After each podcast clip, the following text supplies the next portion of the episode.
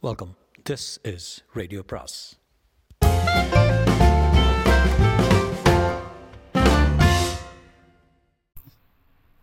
அனைவருக்கும் அன்பு வணக்கம். சுஜாதாவின் கமிஷனருக்கு கடிதம் பாகம் பதினேழு. அந்த கூட்டத்தில் பிரதானமாக ராமசேஷுவும் வக்கீல் சக்கரவர்த்தியும் நின்று கொண்டிருந்தார்கள். சுமார் ஐம்பது பேர் கூட்டம். பிறர் ராம் பிரகாஷில் போண்டா சாப்பிட்டு விட்டு வாயை துடைத்துக் கொண்டே கூட்டத்தில் சேர ஓடி வந்தார்கள். பலர் தட்டியில் காகிதம் ஒட்டி கன்னடத்திலும் ஆங்கிலத்திலும் போலீஸ் அராஜகத்தை கண்டித்து வாசகங்கள் எழுதியிருந்தார்கள். டிஜிபியிடம் பெட்டிஷன் சமர்ப்பிக்க விரும்பினார்கள். போக்குவரத்து அடைபட்டு பிடிஎஸ் பஸ்கள் அங்குமிங்கும் நின்று போக்குவரத்து தடைபட்டது. Commissioner down down Mayadevi down down யார் மாயாதேவி? ஏ நீங்கள் தான் மாயாதேவி. நீங்கள் மாயா? இலவசமாக தேவி சேர்த்துட்டாங்க.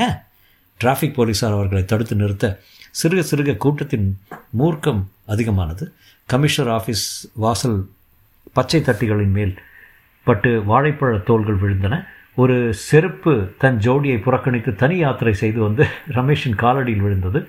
கர்நாடகா ஒர்க்கிங் ஜேர்னலிஸ்டுகள் தலித் எழுத்தாளர்கள் sports writers association reporters union press club என்று பலவாறு சங்கங்கள் அட்டை தாங்கியிருந்தன.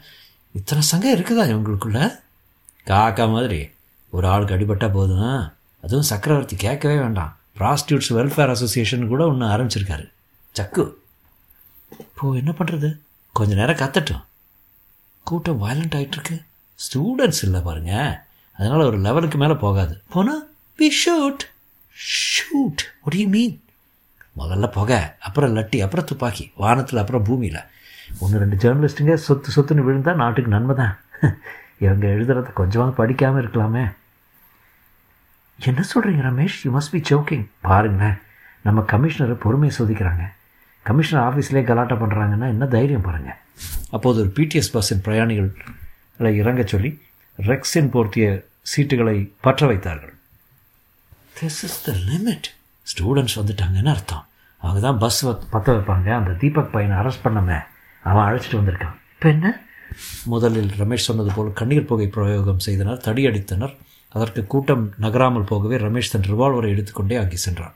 ரமேஷ் ப்ளீஸ் வேண்டாம். நீங்கள் வராதீங்க. உங்களை கையாண்டுடுவாங்க. ரமேஷ் ரமேஷ். ரமேஷ் அவர்களுடைய புகுந்து all right what you want commissioner கையப்பட்ட மன்னிப்பு. எதுக்கு? ராமசேஷுவை அடித்ததற்கு. யாரும் அடிக்கல? புரளி இவன் தான் இவன் தான் மாயாவின் ரெண்டாவது காதலன். காதலன் என்கிற வார்த்தைக்கு பதிலாக விரசமான வார்த்தைகளை பயன்படுத்தினார்கள். கமிஷனர் சல்லாபம். ஒருத்தி எத்தனை பேருக்கு தாக்கு பிடிப்பா?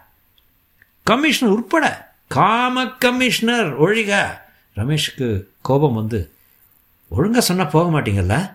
இதற்குள் கமிஷனரை வெளியே வந்துவிட கைத்தட்டல் விசில் ஆரவாரம். வட சார் ரமேஷ்? அருவறுப்பான வார்த்தையெல்லாம் பயன்படுத்துகிறாங்க சார். சுதாகர் சாந்தமாக Ram Sesh is my friend. எதுக்கு தொ தொந்தரவு தர்றீங்க?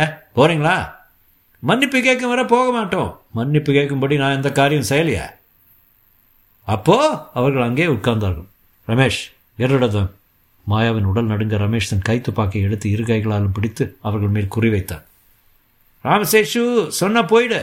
அப்போதுதான் கூட்டம் கட்டுக்கடுங்காமல் போய் கல் குடை செருப்பு டிஃபன் பாக்ஸ் தகரடப்பா குவளை வாட்டர் பாட்டில் போன்ற பொருட்கள் பறந்தன.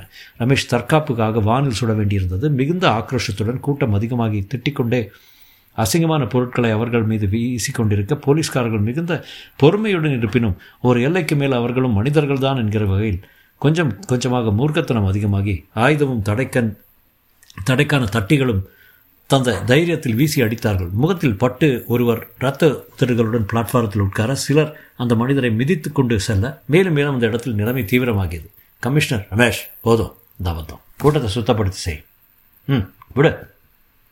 மாயாவின் மேலும் மேலும் மேலும் சொற்களும் கற்களும் விழுந்தன. நெற்றியில் ரத்தம் தெரிந்தது.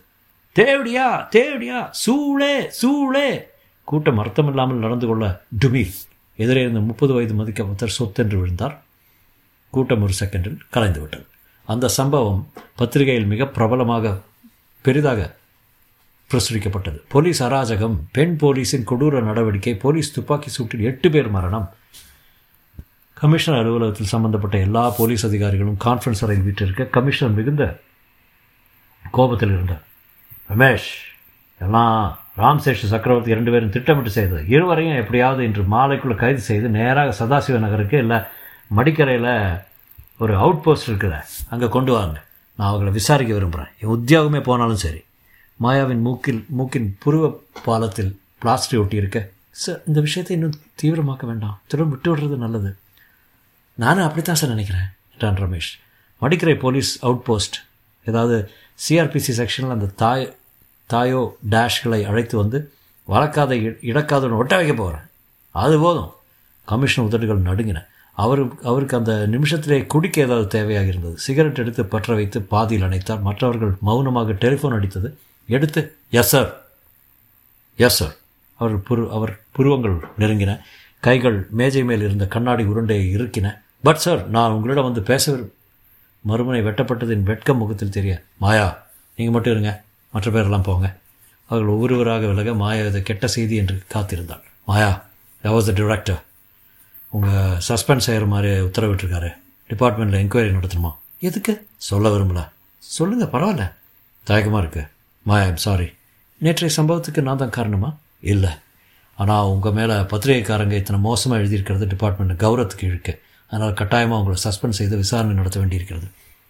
பதிலாக நான் ராஜினாமா செய்திருந்தேன் நான் செய்யாத குற்றத்துக்கு எதுக்கு விசாரணை? ராஜினாமா செய்வதால் நீ குற்றச்சாட்டு ஒப்புக்கொள்வதாகிறது விசாரணை நடத்தி குற்றச்சாட்டில் எந்தவித ஆதாரம் இல்லைன்னு நிரூபிக்கிறது தான் நல்லது. குற்றச்சாட்டு என்ன? நீ செய்தித்தாள் பழக்கவே இல்லையா? இல்லையே அவர் செய்தித்தாளை மேசை மேல் வீசி எறிந்தார். கமிஷனர் அலுவலகத்தில் விபச்சாரம். இதை எழுதியவனை கையை உடைக்காமல் என்ன செய்கிறது வேண்டாம் நான் விலகிக்கொள்கிறேன் ஒரு பெண்ணால் இந்த அலுவலகத்தில் நிலைக்க முடியாது. நான் போகிறேன் என்னால் இந்த அவமானத்தை தாங்கிக் கொள்ள முடியாது. ஒரே ஒரு வழி இருக்கு மாயா என்ன? மேரி மீ என்னை கல்யாணம் செய்துக்கோ. அனைத்து வதந்திகளும் அடங்கி போயிடும் மாயா நீ ராஜினாமா செய்வதற்குள்ள உன்னை என் மனைவி என்று ம- பொதுமக்களிடம் சொல்லிடுறேனே அதன் பின் ராஜினாமா செய்யலாம் மாயா. இதுதான் சந்தர்ப்பம். இதுதான் நம்ம ஷ்- க்ஷணம். மாயா மௌனமாக இருந்தாள். சொல்லு மாயா. மாயா மெல்ல அந்த இடத்தை விட்டு விலகி போனாள். என்ன மாயா? சொல்லு. உடனே சொல்ல முடியல. நான் இதை பற்றி யோசிக்கணும். எனக்கு கொஞ்சம் அவகாசம் கொடுங்க. நாளைக்கு காலையில் சொல்கிறியா ம். அவள் வெளியே வந்தபோது ரமேஷ் காத்திருந்தாள். எனக்கு ஆர்டர் வந்தாச்சு. என்ன ரமேஷ்? உடனே ராத்திரியோட ராத்திரியா? சென்னப்பட்டினாவுக்கு போய் ரிப்போர்ட் பண்ணுமா? உங்களுக்கு என்ன? சஸ்பென்ஷன் நியாயம் நீங்கள் என்ன செய்தீங்க? பெண்ணாக இருக்கிறது தான் என் குற்றம் தோணுது. ராஜினாமா செய்துறதா சொன்னேன். கமிஷனர் வேண்டாங்கிறாரு.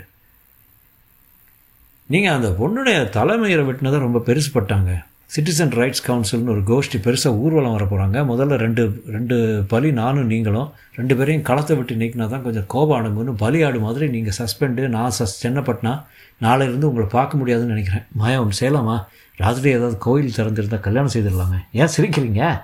கல்யாணம்னா உங்களுக்கெல்லாம் அத்தனை சல்லுசாக இருக்குது சாரி ஒரு ராத்திரியில் தீர்மானிக்கிற விஷயம் இல்லை அது. நீ காலையில் சொல்கிறீங்களா சரி சொல்கிறேன் என்றாள். ஜிபி அவள் அவன் அருகில் உட்காரும்போது சற்று தள்ளியே படாமல் உட்கார்ந்தார் கமிஷனர் அந்த அவுட் போஸ்டில் நுழைந்தார். நான் ராம்சேஷோ திருப்தி தானே? Look commissioner. நீங்கள் என்ன இந்த மாதிரி கொண்டு வந்தது எத்தனை தவறான காரியம்னு புரியாமல் நல்லாவே புரியுது. ஏயா தேவடியாளா? கமிஷனர் ஆஃபீஸில் எல்லாரையும் வச்சிருக்காளா? அப்படித்தானே நீ எழுதுன? நான் எழுதுனதில்லை. அது நியூஸ் என்றார் Ramaseshan I have some bad news dear friend நீ வந்து இந்த இடத்தை விட விட்டு உயிரோடு போக மாட்டேன். கமிஷனர் நீ இன்னும் ஏதும் பாடம் கற்றுக்கல நேற்றைய கலாட்டாவை போல நாலு ம நாற்பது மடங்கு என்னால் நடத்த முடியும். ஷாட் ஆப் அவர் பின்தள்ளிய தலைமயிரை கொத்தாக பிடித்து தன் துப்பாக்கியின் முனை மூக்கில் வைத்து அதன் ட்ரிகரில் விரல் வைத்து நரிமூஞ்சிய பீஸ் பீஸை சிதற தான் மறுகாரியம் தா. தொடரும்.